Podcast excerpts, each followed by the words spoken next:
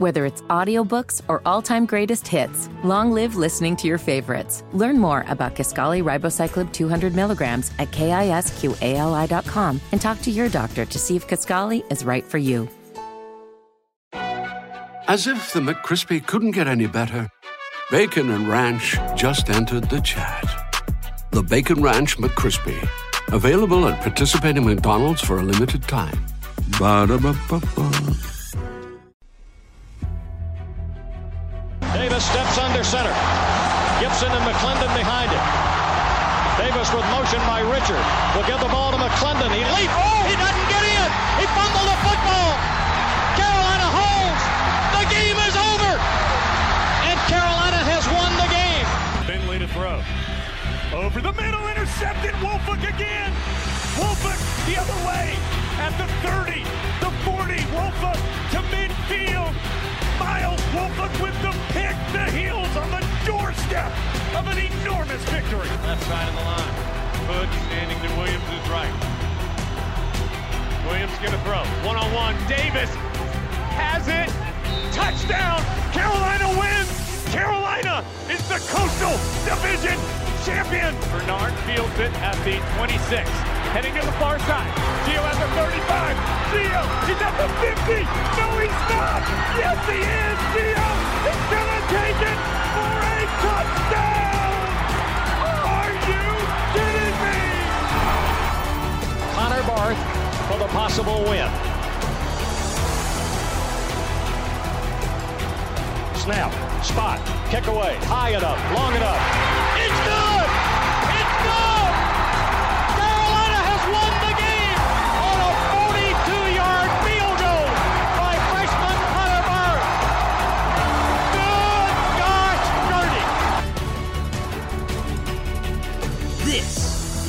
Heel Tough Blog Podcast.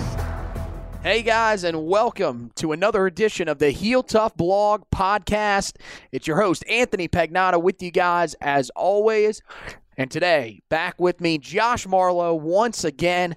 And uh, Bud, you've been uh, on a few podcasts here in the off season. This is the most work you've had out of the gate in an off season in a uh, in a long time here. But I think part of it is just because of how excited we are for this upcoming season. Uh, but yeah, no, I, I think uh, we've got some really exciting stuff to talk about today, though, uh, when it comes to this Tar Heel football program. So how you doing, man? Not too bad. That's awesome to hear. Awesome to hear. So, uh, yeah, today we're going to talk through uh, some of the stuff that's been coming out of spring practice so far. They are officially four practices in. Mack Brown spoke to the media for the second time during spring camp yesterday. So, we're going to talk a little bit about what came out of that, what came out of the scrimmage on Saturday, everything of that nature, and then also talk a little bit about the pro day that just happened. Ask a couple of key questions about that uh, before we get ready and uh, shut this thing down. As again, we're uh, we're closing in pretty quickly. Believe it or not, spring practice is racing through, and we will be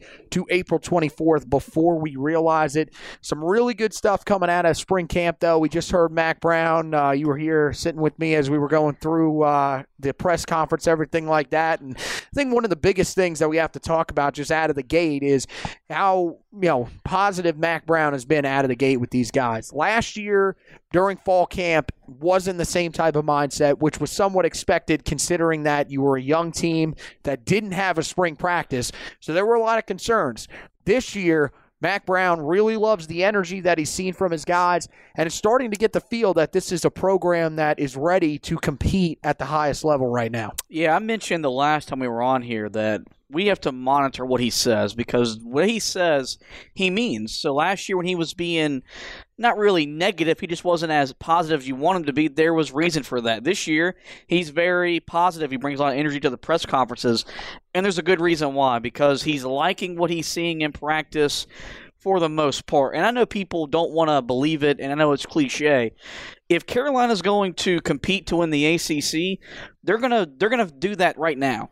Like you got to win the games in the fall, but it all starts right here. And he said that in his press conference. These are the most 15 important days you have outside of the games you play during the season, because you're putting in everything. And you you didn't have a spring camp last year because of COVID, and the first year you got in here you had one, but you were still getting a staffs assembled, really getting yourself back into the game of college football. You come out of retirement, so this is a really big year for him in his program because it's year three and you're coming off a year where you made the Orange Bowl last year. So expectation levels are high, not only just in Chapel Hill, but around the country as well. Yeah, and rightfully so. There are a lot of guys that are already in place that have been uh, playing well so far. But as Mack Brown said, the big focus right now is on building depth for this roster. That was one of the big focuses for them coming in and really getting the young guys some experiences. One of the main things that he's mentioned in both of the press conferences that we've heard from him so far is that the super seniors and a lot of the veteran guys aren't seeing a ton of time right now in the spring. That'll probably change come fall when you start going through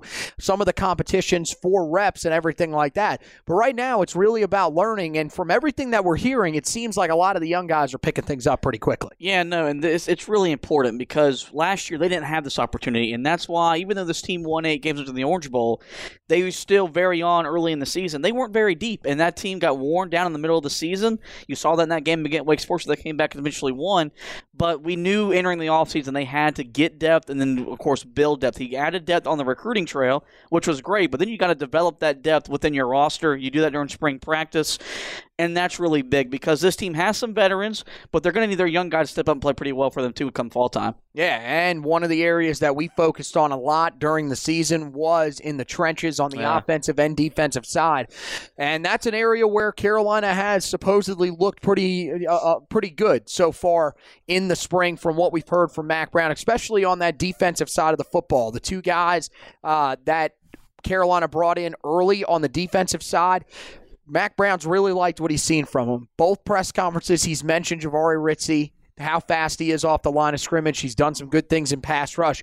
Also mentioned Keeshawn Silver. Now, the update wasn't nearly as positive. He was banged up on Thursday uh, of last week, hasn't practiced the, la- the last two practices or has been limited uh, Right. is basically what he was saying. Slowed by a leg injury is basically what he's been saying. He said slowed for a lot of guys. We'll talk about some more of those going forward. Uh, the other thing is they've been taking their time with Kedrick Bingley Jones but he still talks very positively about the guys that they have down there and really just the size. I mean there's a number of guys down there that have put on even more weight even from last year and are looking really good. And it seems like the depth of this defensive line is just continuing to grow I think the question is is just how deep will this line be by the time they get to the fall Yeah, no, if, if they're going to take the next step, you got to feel like you got to be as deep as possible. And he mentioned in his press conference as well, his offensive line and the defensive line, they're bigger. They're much more bigger football teams in terms of their size, in terms of their weight. You look at the two games last year against national competitors where you lost were to Notre Dame and A&M.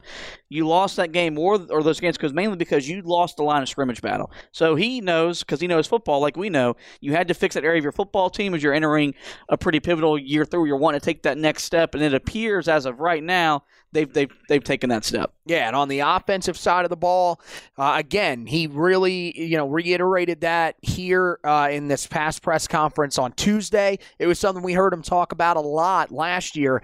Wants eight to ten guys that Yeah. he can trust on that offensive line. Now, Joshua Ezeudu is out due to another injury. Uh, that's something that is uh, probably a little bit concerning because this is the second straight year now that Ezeudu has had some sort of injury in one of the preseason camps. So that's definitely something to monitor. But the good news is is that Carolina still has a lot of veterans. Everybody else, including Ezeudu, on that offensive line returns from a year ago. You do have your depth pieces and guys like Ed Montilus, Kieran Johnson, who really developed for you last year. And you're also seeing some of the young guys start to step up. Jonathan Adorno was a guy that we heard a lot about last year. Some of the people that were out at practice from some of the stuff that I've listened to on reactions to that from Tar Heel Illustrated and from Inside Carolina, both of them basically saying that he looks a lot bigger. Um, and one of the guys that Mack Brown mentioned in the press conference the other day was William Barnes. Said he's down from 342 pounds, which did not know he actually got up that high Yeah. in terms of weight, to 320. Said he's in really good shape and he's competing and really feels like that would be a huge step if they were able to get William Barnes to be a part of that rotation. So it is starting to look like the depth is developing here. That doesn't even mention some of the other young guys uh, at offensive tackle, Caden Baker, Wyatt Tunall,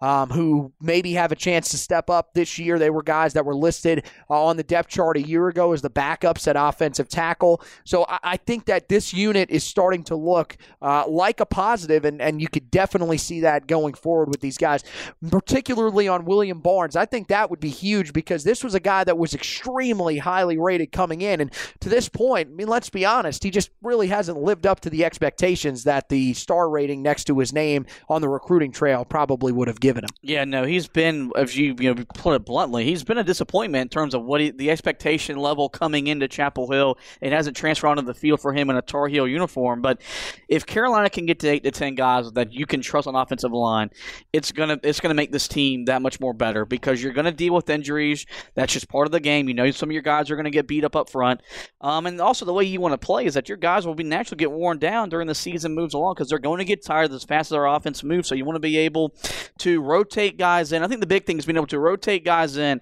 and there not be a drop off in production. I think that's been the biggest problem the last couple years is that when you had to bring other guys in, your offensive line unit failed. You don't have Charlie Heck here anymore, those guys, stuff like that. So you've got to get at you got to get back to being able to play eight to ten guys and have the same level of play because I feel like and for me, I'm worried about how this team hands, uh, holds up in pass protection because this team, in our opinions, is going to be pass heavy to start the season. Because Right. as he mentioned, we're probably going to touch this in a minute. They don't know who the running back's going to be right now. Now, granted, it's only March 31st, so it's okay that you don't know who your running back is going to be. But it's that much more imperative that I think this the ball will be put in Sam Howell's hands a lot. And we've seen the problem with this offense during his first two years because his his his pocket presence not all that great. If you can't keep him upright, it's going to be hard to move the football. Yeah, and I mean, part of that, like, look, you can't just attribute all the sacks to the offensive line. There have been plenty of times where Sam Howell has held the football way too long. That's been addressed by the staff. You could see it at times, even last year, uh, as the season went along, that it was being addressed. He was being told to get the ball out quicker. Um, if it's not there, just throw it away. Things like that. And Mack Brown even mentioned that in the first press conference of the year when he talked about the goals for the offensive side of the football, that was one of the main things that they were trying to cut down on were the sacks. It's on both sides. Most people think it's on the it's on all on the offensive line, when really part of it is on Sam Howell himself. So. I definitely think it's an area where you still can improve. Um, but I like what you said about the depth. One thing that I think is is maybe not as noticeable for Carolina fans until it gets brought up is last year they had some really good luck in terms of injuries on the offensive line. You have to think that really the only guys that you missed for any period of time was Joshua Ezeudu early in the year. He came back two games into the season. And then you got Brian Anderson banged up at one point in the middle of the season. He only missed one start. Everybody else played throughout the season. So I, are you going to get that lucky again? That's an area of the field there and on the defensive line. In the trenches, you can get beat up pretty quickly. So the big thing is, is are you going to be able to get that lucky again? Probably not. So you've got to have guys ready to go if they're needed and called upon. And I, I think that's one of the biggest things. But it's a positive to hear the way that Mack Brown is talking about all those guys. And another guy that was mentioned in there, Diego Pounds, who we, you know, coming in as a freshman, you kind of always wonder how much of an impact will these guys be able to have because I feel like, and, and, you know, I don't know, you're a guy that you do the trench reports, everything like that. Are you with me that the offensive and defensive line, that's the toughest area to come in and make an impact as a freshman because the physicality is so much different than at the high school level. Skill positions, you either have it or you don't. Yeah. Like, Yeah, no, it's really hard in major college football to come in as a freshman and make an impact unless you're just out of a lab and that's just what you know you, you can go in there and just do something. Bryan Bresee for uh, Clemson. That Right. guy was just a stud. Yeah, yeah, yeah. Oh, yeah. So, um, but you still need to have those guys at least ready to to produce in some capacity because there is a chance they could be called upon, and it feels like Carolina has that right now. Yeah, and I mean, you know, you look at you, you look at Pounds. Uh, one of the things that Mack Brown said has really good feet. And can run. And I compared him to Ezeudu when I watched his his film. I think he's a guy that could be very versatile for Carolina. So if you can work him in there with the possibility that some of those guys that I mentioned just a minute ago, Baker Tunall, uh, Trey Zimmerman, who was out last year, had had some issues with a shoulder that kind of held him back uh, for the majority of the season. You're talking about a Carolina offensive line that could go as many as 12 deep. Now, there'll be some guys that look good in practice when you get out there, probably won't perform as well as you'd like, but that would put you in a really good situation to even where when those guys struggle, you have other guys that you can rotate in and say, well, we feel confident in these guys too. Let's see if they can give us what Right. we want. Uh, so I, really encouraging stuff there. Uh, as you mentioned, the skill position's a little bit different. Now, on the defensive side of the ball, the corners, we're hearing they're playing fantastic. And that's with Storm Duck still not 100%. Apparently tweaked something on Saturday. They're hoping that they're going to be able to sort of keep him in the flow of things, work him back uh, into being a big part of what they do here uh, in the last couple of spring practices as he tries to shake that injury off. But Tony Grimes has looked really good. We've heard that Kyler McMichael's looked really good out there as well. Mack Brown mentioned that he likes what he's seen from DeAndre Hollins and even mentioned Obi Egbuna in there as a guy that is competing really hard. Uh, I, I I think that's really because he said that everybody else was playing well. Maybe that means that Obi's getting hit, you know, burnt a few times, but he's still out there playing hard. Uh, but it seems like on the defensive side of the ball, at least, the skill positions seem to be in in, in pretty good shape. Yeah, and you know I've been on record saying this, and I will I will believe it until it's proven not true. I think they're going to have the best cornerback tandem in this conference, and I think when it's all said and done, they'll have a top three tandem in college football. That being Storm Duck and Tony Grimes, but. With that, you still got to have some other guys behind you ready to go. And Hollins was a guy last year that made some plays and then missed some plays. So if he's working on consistency, that's a big thing. Uh, you know, Egbuna, that's a guy that you know he lacks a lot of talent and stuff in certain areas, but he just plays hard and he goes out there and he gives 100% when he's on the field. You never have to question that kid's effort. And so I think, you know, we talk about the defense moving forward, how this is a really big year for them. And while it starts up front, you got to get better up there. The secondary is also going to be more, I guess, more consistent as a unit making plays. It feels like they're trending in the right direction right now. Well, the linebackers, so the guys on the edge, we've heard a decent amount about Des Evans. Uh, he's up to 265 now, which is as big as uh, you're probably going to want him out there. Although, you know, again, he is a big, tall guy. So uh, some people saying uh, that he still looks a, rather thin um, for his size. I think that's just kind of going to be what he is, Yeah. though, because of how tall he is. Put some extra padding on that guy. Um, you know, Mack Brown said on Saturday though uh, that was the first time that he's seen him and thought he really dominated a day of practice. So that's good to hear. Uh, he really, you know, said had some compliments uh, about uh, Chris Collins in there as well. Said he looks more fluid, has run better. So I think there's there's definitely some guys there that you can be encouraged about. But something that I found interesting, he has talked about guy. He's he's mentioned both kind of in passing. Um, definitely in this press conference. Don't remember. I don't think he touched on him in the first one. Uh, he was talking about Power Echols and Ra Ra Dilwer. Said they look good. Looked a little lost on Saturday. Were much better on Tuesday.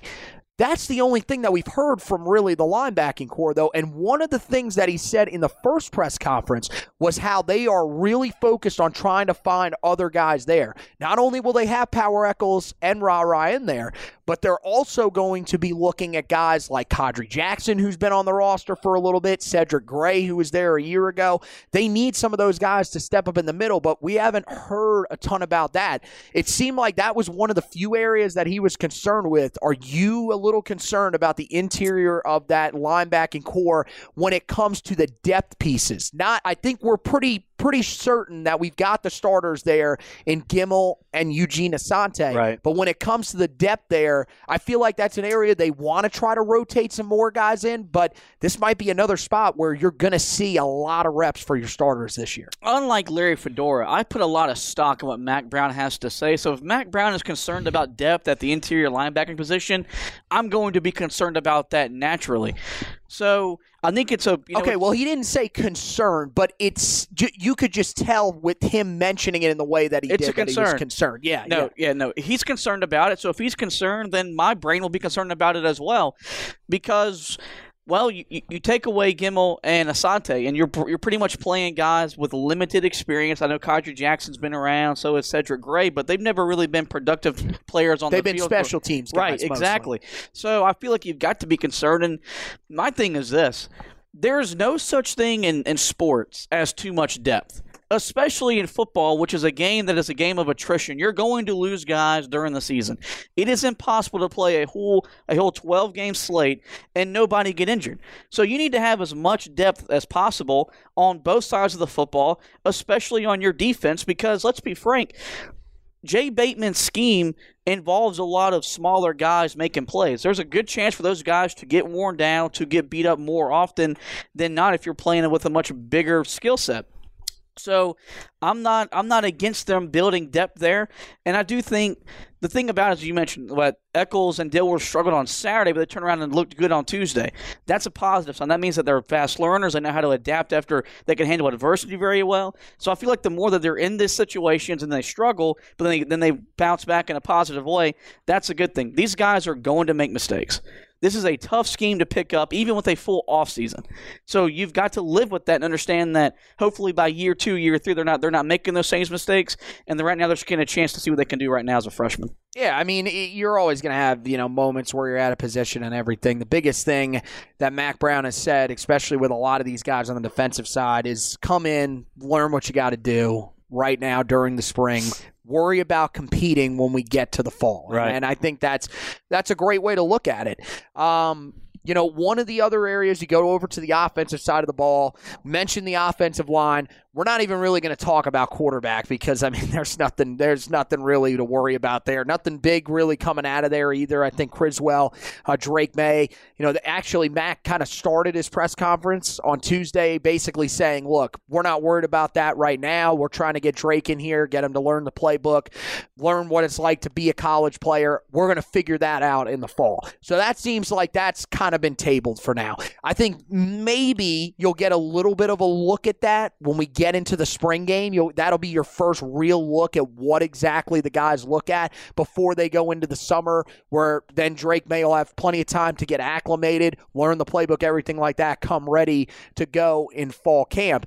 But the two areas that he did mention, and this was an interesting quote, was he said, We don't know who the running backs and receivers are at this point. He also said, This is quote from him we really have to use those last few days of spring practice to separate those running backs and wide receivers. Now they still have a pretty decent amount of practices still to go. Uh, the spring game as we mentioned isn't until april 24th so there is still some time here. But I think, and let's start with the running backs real quick because there's another quote that I want to add when it comes to the wide receivers that I thought was interesting. I think the running backs, that really isn't that shocking. We knew that that was kind of the position that they were going to be in coming into the year. Uh, Ty Chandler coming in, again, a veteran guy, but has to learn the playbook, has to learn the scheme a little bit. It is different from Tennessee. Yeah, he fits the scheme well, but it's one thing to fit the scheme well. It's another thing to know what you're doing in the scheme. Uh, you also have, you know, DJ Jones coming back from last year. He was a guy that, you know, he was the number one running back when it came to the guys behind Javonte Williams and Michael Carter uh, last season. So he was the guy that pretty much won that backup job. He's coming in looking ready to compete.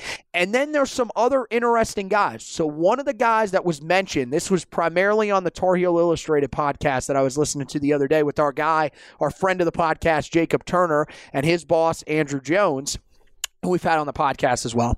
Uh, they were talking about Caleb Hood said he looked pretty good. Doesn't really know what he's doing just yet, but is a very physical guy in that backfield. So I think the the biggest thing here when th- with this position, when Max says he's not sure here, I'm not overly concerned about that because I feel like we knew coming in that was where you're going to be. Do you disagree with me on that? No, I said the last time I was on here, there's a very good chance Carolina will be a committee by. Uh, you know, a, a, Running back by committee. Go. approach this Yeah. season. Maybe at some point, one or two guys separate themselves, and those guys get to tote the ball more than the others. But if not, I think they're going to be rotating a bunch of guys in. Which is not a bad thing. There's nothing wrong with running the football As long as the yards are there, Right. it is what it is. It As doesn't long as- matter as who long it as they're is. producing. It makes it harder for that defensive coordinator on the other side of the ball to game plan his defense to stop your running attack. Right. But I think this this was expected because you have so many unknowns in terms of. I mean, yeah, you had you had the guy that started in the Orange Bowl, but okay, then you bring in Ty Chandler and Mack Brown said, look, he's not phased by the moment. He's played against Alabama, Auburn, Tennessee, Georgia, all those teams. So Right. like, so like Says he looks like an SEC yeah, guy. he, he, so look, you- yeah. he looks he looks the part of a guy that he'll probably be Carolina's quote unquote starter when they go to Virginia Tech to start the season. Not that that means anything. So Right. I'd we place also- I'd place the bet on either him or DJ Yeah. Jones. I really think Jones has a really good shot here. and we also mentioned with Caleb Hood, that's a guy that he has the ability to make an impact as a freshman. Yep. So we're not surprised that well he may not he may look quote unquote lost while he's out there. He's still going to make a play or two because that's that's the kind of football player he is. He's a playmaker. He's going to make plays as a freshman this season. Yeah, and I mean, you're still. I mean, we're, we haven't even mentioned guys like Josh Henderson, who was a former four-star in high school. Uh, was you know their backup a couple years ago was battling with DJ Jones most of last year to be Yeah. the backup. Saw some reps at times. Elijah Green seems to be the guy that's just gotten swept under the rug here a little bit when we've been talking through these conversations. He's still a guy that can contribute, and then of course, yeah, we again had no mention of the guy that started the Orange Bowl in British Brooks, who we think will be fighting for a role uh, as well. But yeah, I, I think you're right. I think if you had to place bets on who would be the guys that would emerge, you said one or two guys would emerge. I think it's probably Chandler and Jones are probably the guys that you would look to. But to be honest with you, I wouldn't be shocked if any of those guys were to come out of there and, and step up. I think you know the wild card that'll be added in the, in the fall is Kamarro Edmonds, who you know a lot of guys like. He has a good mix of, of, of speed and power. A lot of people think his game is somewhat similar to what they see from Javonte Williams and the way that he runs. I don't think he's going to be able to have that huge of an impact this year, but I mean at this point. I wouldn't even be shocked there if you have guys ahead of him. It allows him to settle in to the system. And if, I mean, look, if he's really on the same level that we saw from Javonte Williams as a guy that just loves contact and is that powerful, it's going to be hard to keep that guy off the field Yeah. too. So there's so many different options. Now, wide receiver, it's a little bit different. And as I mentioned, there's another quote that I wanted to bring up. This was said on Tuesday. Mack Brown says, with now I'll preface this by saying Beau Corrales still out as of right now. That's that's was what I heard from what Mack Brown said. I mean, do, do you think I was no, right? he- he's still out. That's that's what I heard. And Khafre Brown currently out. Now we know with Khafre Brown, uh, he suffered a lower body injury. He will be out for the rest of the spring. That was announced by the program. Mack Brown did pretty much confirm that as well. And just from hearing him talk, seemed like he's going to be out for a little while. I mean that that was pretty evident in the way that he was talking about you know when we get him back. Um, basically, just shit saying that it's going to be a while Yeah. probably before they get him back. Um, so there are some other guys that definitely have to step up.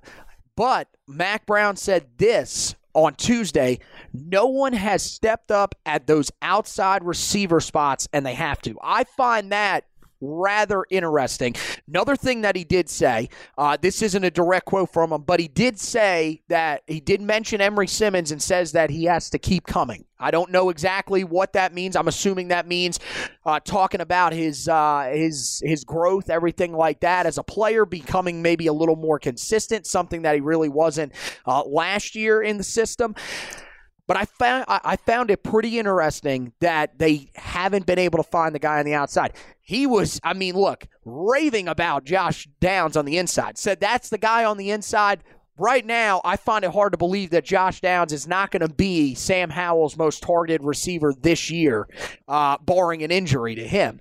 Um, but I I, that one I, that one concerns me a little bit more because you've got some veterans here. You've got some guys that have been in the system a little bit, and nobody else is really stepping up. I mean, look, we knew that you know there was a chance that this position could take a step back, but it shows here. You lose Khafre Brown, you're one injury away from maybe not having guys that you can necessarily trust on the outside at receiver. Yeah, um, it's definitely something to be worth noting. Um, I do think it does put more emphasis on Garrett Walston being more involved in the passing game because you don't have guys on the outside that you trust getting the football to. And we both mentioned it in the uh, when the season ended last year, we expect him to take a step forward because he really doesn't have a choice because you're losing Dyami Brown, you're losing Daz Newsome, and while you got Josh Downs, that's fantastic, and we expect him to have a big time year. He'll probably lead the team in receiving uh, with catches, yards, and probably touchdowns. You're still gonna have other guys for the football too. Yeah, it ain't uh, going to take long for people in the ACC to figure out how good he is and try to right. start keying in on him. And, and so, um, you know, which you okay you got to also factor in that when Beau Corrales is back healthy, he's a starting outside wide, wide receiver for you. Oh, I uh, for sure. Him so, and him and Khafre. I think yeah. both of those guys are your starters so, right there. I, I, think really what you want right now is you want to develop, I guess, depth that you can count on. And I think you got to look at Emery Simmons as a guy that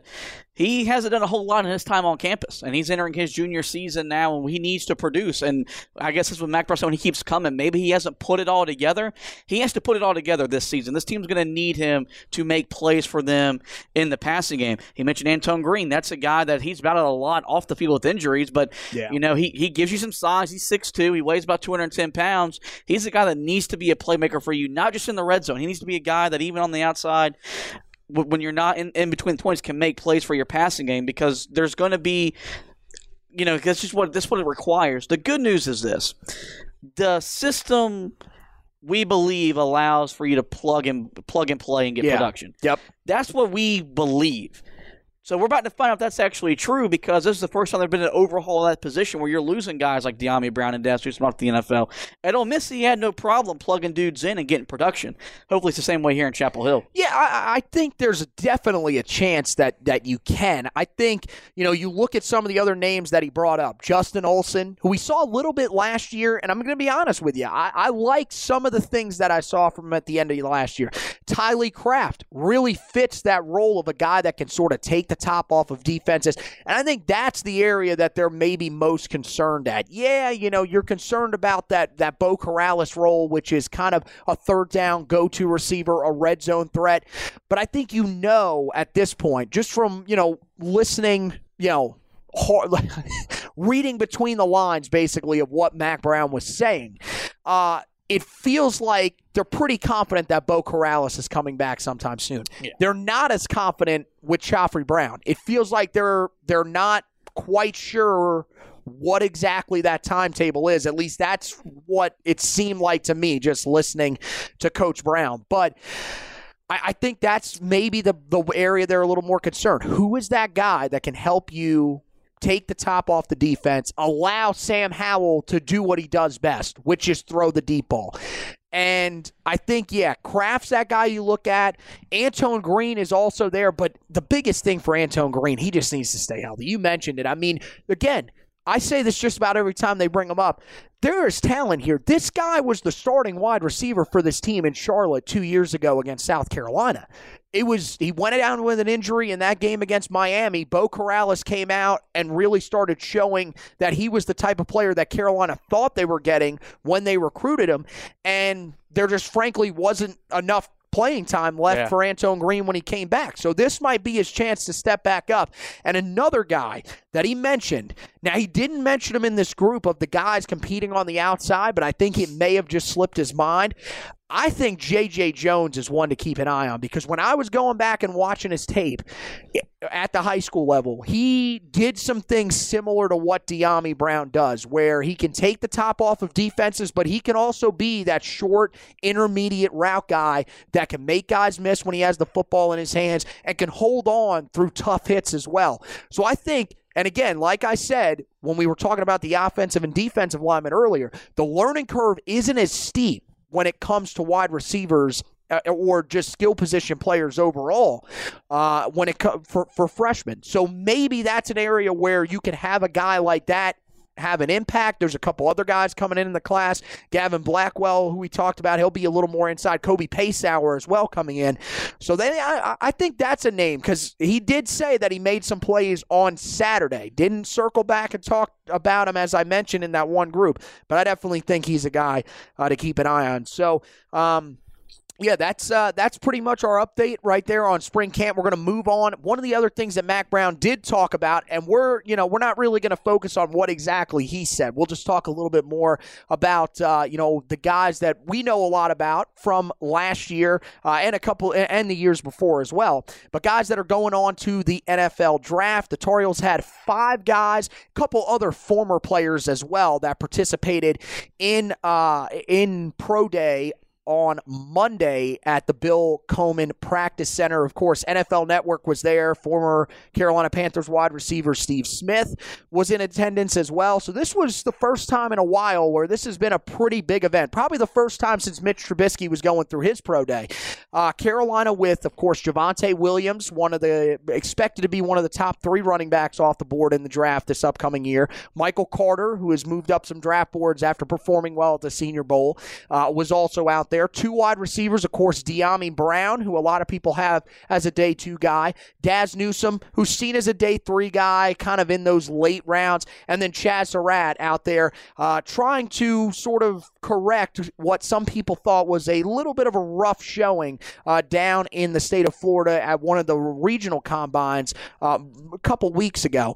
Uh, but overall, I know you probably saw some of the times, everything like that. What did you think about the day that Carolina had with their guys uh, pro day wise? Uh, I think you can tell the impact Mack Brown has at the college football level that translates to the NFL. We had 31 NFL program or NFL franchises in attendance, and the Rams w- would have been there. They don't send guys. They haven't been sending anybody out during this time. They're doing everything virtually. And so. this is this is pre Sam Howell going through his pro day. So next year when we're doing this and we're talking about slinging Sammy going to the NFL, there will be every NFL person available. Hopefully by then we're out of this COVID mess, where every franchise will send as many people as possible to go see Sam Howell throw the football. So that's that's the first thing is that that's a lot of representation for a bunch of guys that are going to get drafted in this in the second day of the NFL draft. You have no one projected to go in the first round.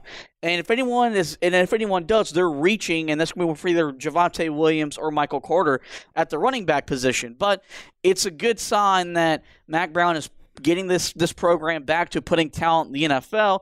And I feel like our guys, as he mentioned, no one at the least they didn't hurt themselves. Some guys really impressed and you know in some underwear. Um, I for one don't put a lot of stock in pro days. I mean, ah, yeah. Some people they they they freak out and lose their minds over this. For me, I'm gonna look at the film and evaluate from what oh, so I saw you don't think film. that Justin Fields should go number one after throwing a uh, a couple of bombs yesterday to wide receivers? That was, I mean scripted. I mean, remember here's the thing to remember about pro days. It's, there's no there's no defense. It's all scripted plays. If you don't look well, there's a problem. Yeah, I mean it's designed to make you look that's well. the that's the biggest thing is like everything is scripted exactly for you. You go over that for two, three weeks beforehand.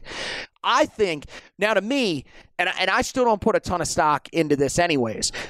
I put more stock into the combine than I put into your pro day because it's not scripted. You're there amongst a, guys from all over. You're in front of not only one representative from teams, multiple representatives from teams, and the other, you know, the other thing is, is I mean, look, we've seen guys that have had, you know, some rough moments and stuff like that. I mean, the only position that you don't really judge at all there are quarterbacks because half of them sit out. They don't go through the drills, anything like that.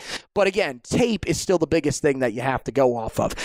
Um, you know, I, I think for for our guys, the the main thing is don't look at the drills. Or what like I'm talking about when they're going through like their you know, their drills, you know, running the ball out of the backfield or, or catching the ball out of the backfield. They go through you know the drills where they run over the uh, the the uh, tackle dummies that are laying on the ground, everything like that. That stuff you can't if you're basing your evaluation on a guy off of how well he can juke out a tackle dummy that's controlled by one of his teammates or coaches, I don't really know what to tell you. Um, they do read into the times a lot. I'm, I mean, look, I love the 40 yard dash. I think it's, I think it's fun to watch every year with the combine and stuff like that. At times, mainly because Rich Eisen and you know they, those guys make it fun. Um, but I mean, you can't put a whole lot into it. Like the fact that they were losing their mind over Javonte Williams running a 4 6, thinking this was like the worst thing that could happen to this guy. Comes out, his official's a 4.55, which isn't really that bad. Uh, if you want somebody that's in the neighborhood of what he was, Alvin Kamara ran a 4.56. And look at what Alvin Kamara is at the NFL level. You can't read into 40 times. Um, but I think it is a little bit ridiculous how crazy they get over that. I mean, look, I don't know about you when I saw even when I saw four six, did that really shock you? Like No. I don't think Javonte's like a, a He's a, guy, power runner. He runs with an edge. He doesn't run with speed. Right. To be honest with you, I think four five five with the power, that's pretty that's pretty good. That's about exactly where you want to be.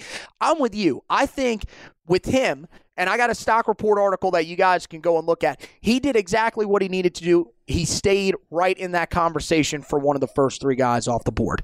Um, Michael Carter, you know, his numbers, ah, you know, right around where you would kind of expect it. Uh, 450, pretty solid, pretty solid time for him.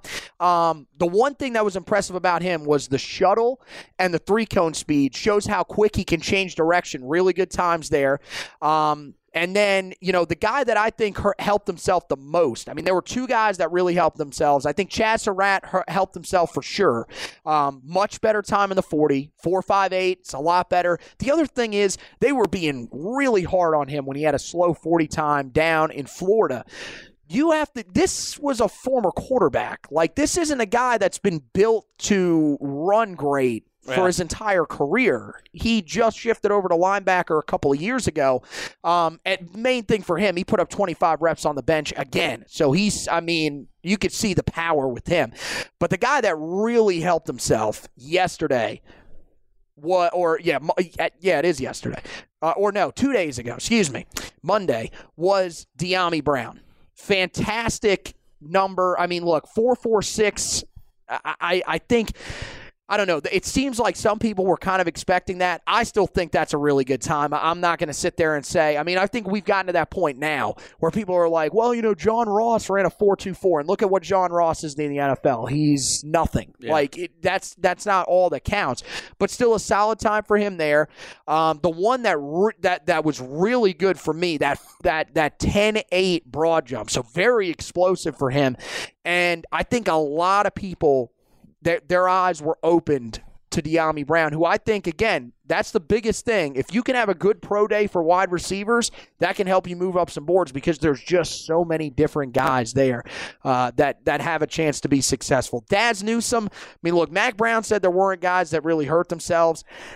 I, I, I don't know how to feel about Dazz Newsome. I mean, he ran a four five nine, which is okay, not great. Um, the shuttle and three cone weren't great times either for him. Uh, I thought as a guy that you know played on special teams was able to change direction pretty quickly uh, when he was in pads. Those numbers could have been a little bit better. Um, the vertical broad jump, mm, just kind of average numbers bench press only 12 reps on the bench which isn't entirely shocking as a wide receiver um, but i just don't feel like he did a whole lot for himself. I think the main thing there is that you look at um, just how deep these wide receiver classes have been over the last few years. This year is no different. A day like that while it may look like you're keeping yourself in position that's a, that that's a position group where guys will pass you because I mean, especially in those late rounds, you're just taking flyers on Yeah. guys.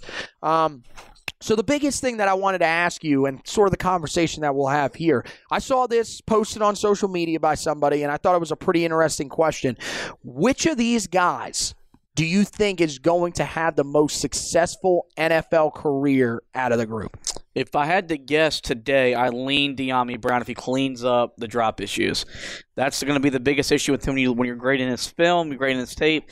My guy from Dallas, Jeff Kavanaugh, he was tweeting about him last night, going through his tape, and was like, as a late round option for the Cowboys, not that we need any more pass receivers, but just going through and looking at it. But I do feel like his body, his his ability to go up and make plays deep down the field, he's a physical specimen at the line of scrimmage. I do think he will be the best pro out of all these guys. I I I love Javonte Williams. I love Michael Carter. Those guys, they got to go in the right scheme to be productive. Scheming at the NFL level for running backs is what produces yards and everything like that. Unless you're just uh, unless you're like Ezekiel Unless Elliott, Derrick Henry. yeah, Derrick Henry, Ezekiel, the guys that can just literally create their own yards. So, um, but yeah, I I would go down because it's it's a pass first league.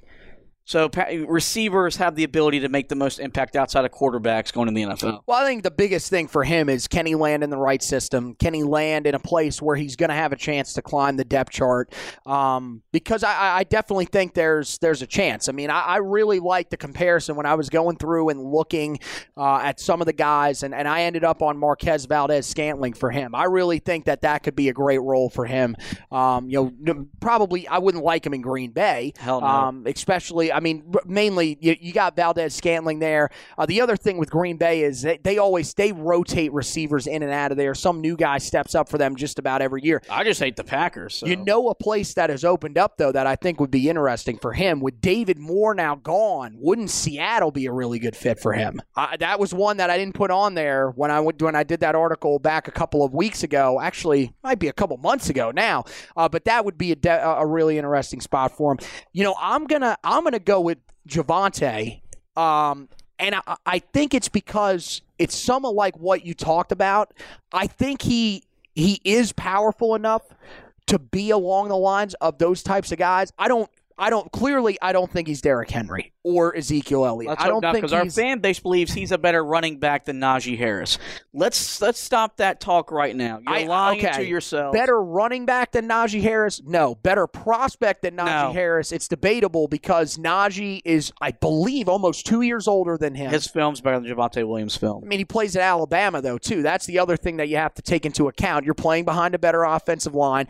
What do you see? The He main thing. hurled a guy and ran a touchdown the Rose Bowl. Like let's let's. I mean, yeah, Javonte Williams. I mean, first of all, Javonte's not going to hurdle anybody. I don't see that happening. That's not the type of running back he is. I mean, Javonte ran over Amari Carter from Miami as well. I mean, both guys have their features that make them. I think the biggest thing for like, I feel like Najee's probably a guy that you could put in a in a scheme that doesn't fit him as well, and he may be able to have more success. I kind of agree with you. I think Javonte is a scheme guy, but I do think that there is some flexibility with Javonte. As long as you don't put him behind an offensive line like Seattle or Houston or a place where their offensive line is just atrocious. I think he'll be fine. And some of the places that you know we've looked at, I think one of the best fits, Atlanta would be a great fit for Javonte. I think that would be perfect. Especially they just signed a veteran in Mike Davis, who I think is somewhat comparable, at least what he was last year, to what you would want Javonte Williams to be. Um, you know, probably a little bit of a better receiver than Mike Davis is out of the backfield. That's the area where I think, and it's the reason why I like Javonte here, is because he can catch the ball out of the backfield. I think that's lost on a lot of people. They think, well, this is just a really powerful runner. That's how he pretty much did everything that he did at Carolina. This guy had almost 300 yards receiving last year. Like he can do it in in both of those areas. He's also a really solid pass protector, which is something that is important for your running back to be with how often you throw at the NFL level now. So I think that's why he has a chance to be successful. But yeah, I think you're right. I, I I mean, look, a couple weeks ago, I would have said this would not have been a question to me. I would have easily gone Javonte Williams and said, okay, there's nothing to really think about here. Dyami Brown keeps getting more and more intriguing by everything that you see him doing. And I think he, he fits what they want in modern receivers because he's got the speed, but he's got the he's got the frame, he's got you know, at times, like you said, he's got some draw problems that he's got to wipe out. But when he's on, he can catch virtually everything. So I, I, there's just there's so much to like about his game. And then, yeah, Michael Carter, I think, you know, you've seen him really shine. Uh, especially the, uh, the Senior Bowl really impressed me because you were with some of the best guys down there. That was really your one chance to kind of show yourself against some of the other top prospects since you don't have a combine. You know, the pro day, again, you're just, you're with your own guys, you're in your own building, whatever. There's no, you know, th- there's no factors weighing against you that may make you a little bit uncomfortable. The Senior Bowl's a little bit different. You're down there with a ton of guys that you don't know, and he showed out. So I think that really helped him there. Um, but yeah, I, I, I would I would go with Javonte Williams. But I, I, thought that was pretty interesting. Uh, another thing that was uh, that that came out of this pro day that I thought was interesting was who was the guy that was throwing to Dyami Brown, Dazz Newsome, Javonte Williams, Michael Carter. Sam Howell got a pretty much a mock pro day. Yep. Um, we don't now look. We don't know how much of the stuff was scripted, how much of it he knew, what they told him, just go out, make throws, whatever. He got to p- pretty much come out in front of 31 teams. I would imagine the Rams were there in some capacity as well. So probably all 32. That's why there were 31 ex- people at the at that pro day. And get some throws on air. Um, and, and I think that's huge. And and the other thing is he wasn't the only quarterback to do it. This is apparently like I don't know if it's a new rule or if it's been a rule that's been in place. You can pick five underclassmen that can come out and basically show themselves ahead of time. Sam Howell did it. Kedon Slovis did it over at USC as well. They wanted to showcase their quarterback who could be on display next year, guy that a lot of people think could be the number one pick. And from everything that I saw people saying that were there, they said he looked really, really good making some of these throws. Probably, I mean, look, if you don't know who he is by now, I don't really know how to help you as a front office guy. But if they didn't, open some eyes for sure. Um, so I mean, look, that that experience has to be invaluable to Sam Howell to come out there perform as well as he did in this one. And, and I mean, honestly, I don't know if you've seen some of the highlights of Mac Jones. He couldn't have performed much much worse than Mac Jones did Right. in his own pro day. Um, so yeah, I, I thought that was really great. Mack Brown seems very encouraged by the fact that there were so many scouts on campus, um, and he, he he was he was excited, and and he says it helps him in recruiting. It helps him with the guys that are on on the team now. He said a lot of the guys, uh, even if they weren't participating like Sam were, was, and maybe a couple other guys that got out there, um, they were standing off to the side. They were watching, experiencing what it's like to be able to go through and and, and talk to these executives, everything like that. So uh, I think it was a really great experience, and I think look next year. I mean, this year you had Steve Smith. Next year, I'm willing. I- I'm willing to place pretty much a. At this point, I'll place a paycheck on it.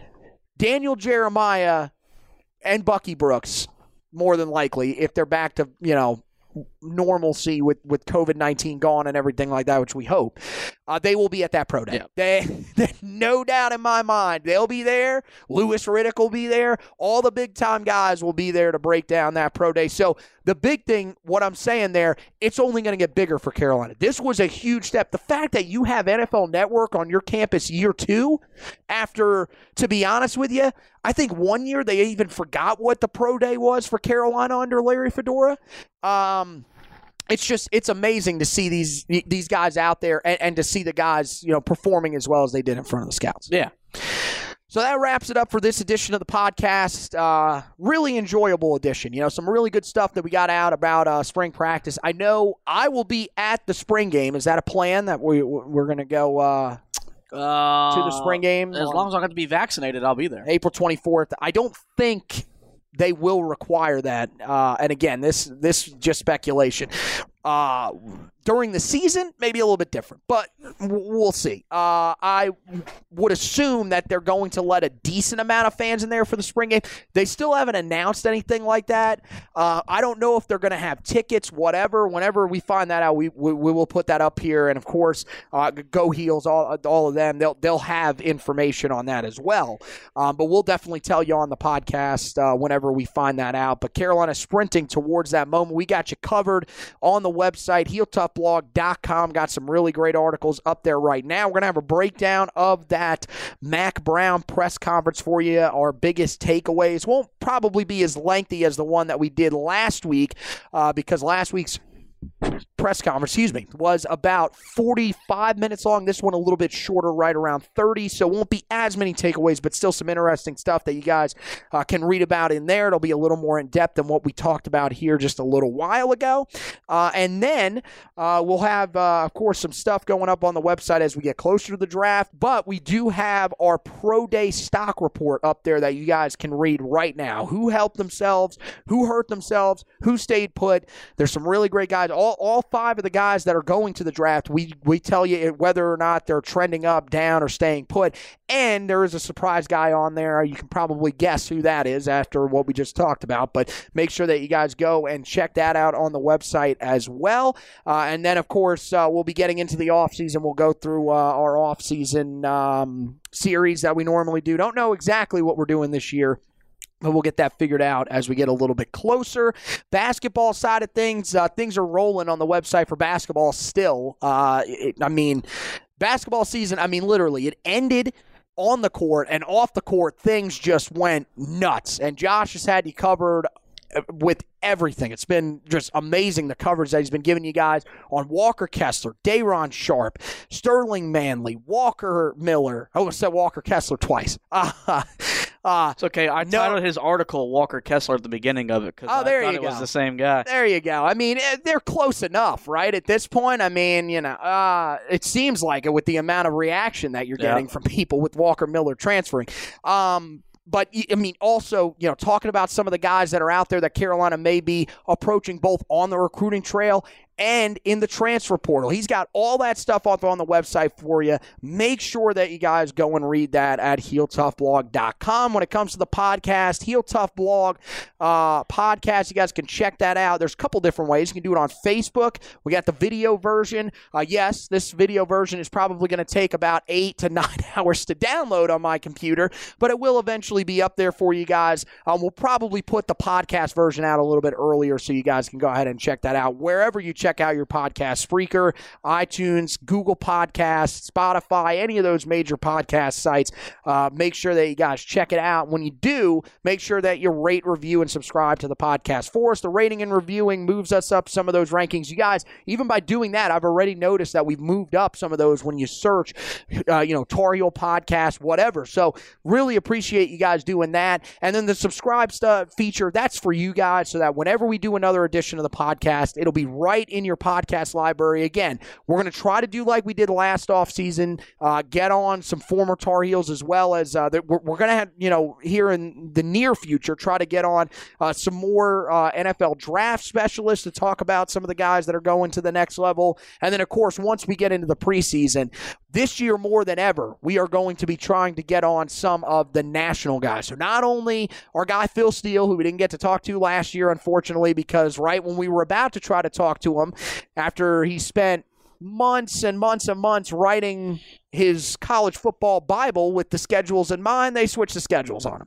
So we didn't want to do that to him. He'll be back this year. Brett Ciancia, who we did talk to this past year, will be back as well. But we'll also try to get some other major guests in there uh, to talk about this Tar Heel football team over the summer. So a ton of great stuff there. Make sure that you subscribe so you don't miss any of that. So once again, want to thank Josh Marlowe for hosting with me again here in the offseason. This dude is just putting in hours on top of hours hours for free. I mean, it's just it's it's it's unbelievable. I mean, you got the work ethic that Mack Brown's looking for. As of right now, you're definitely a heel tough blog podcast starter. Want to thank you guys for listening, and as always, go Tar Heels.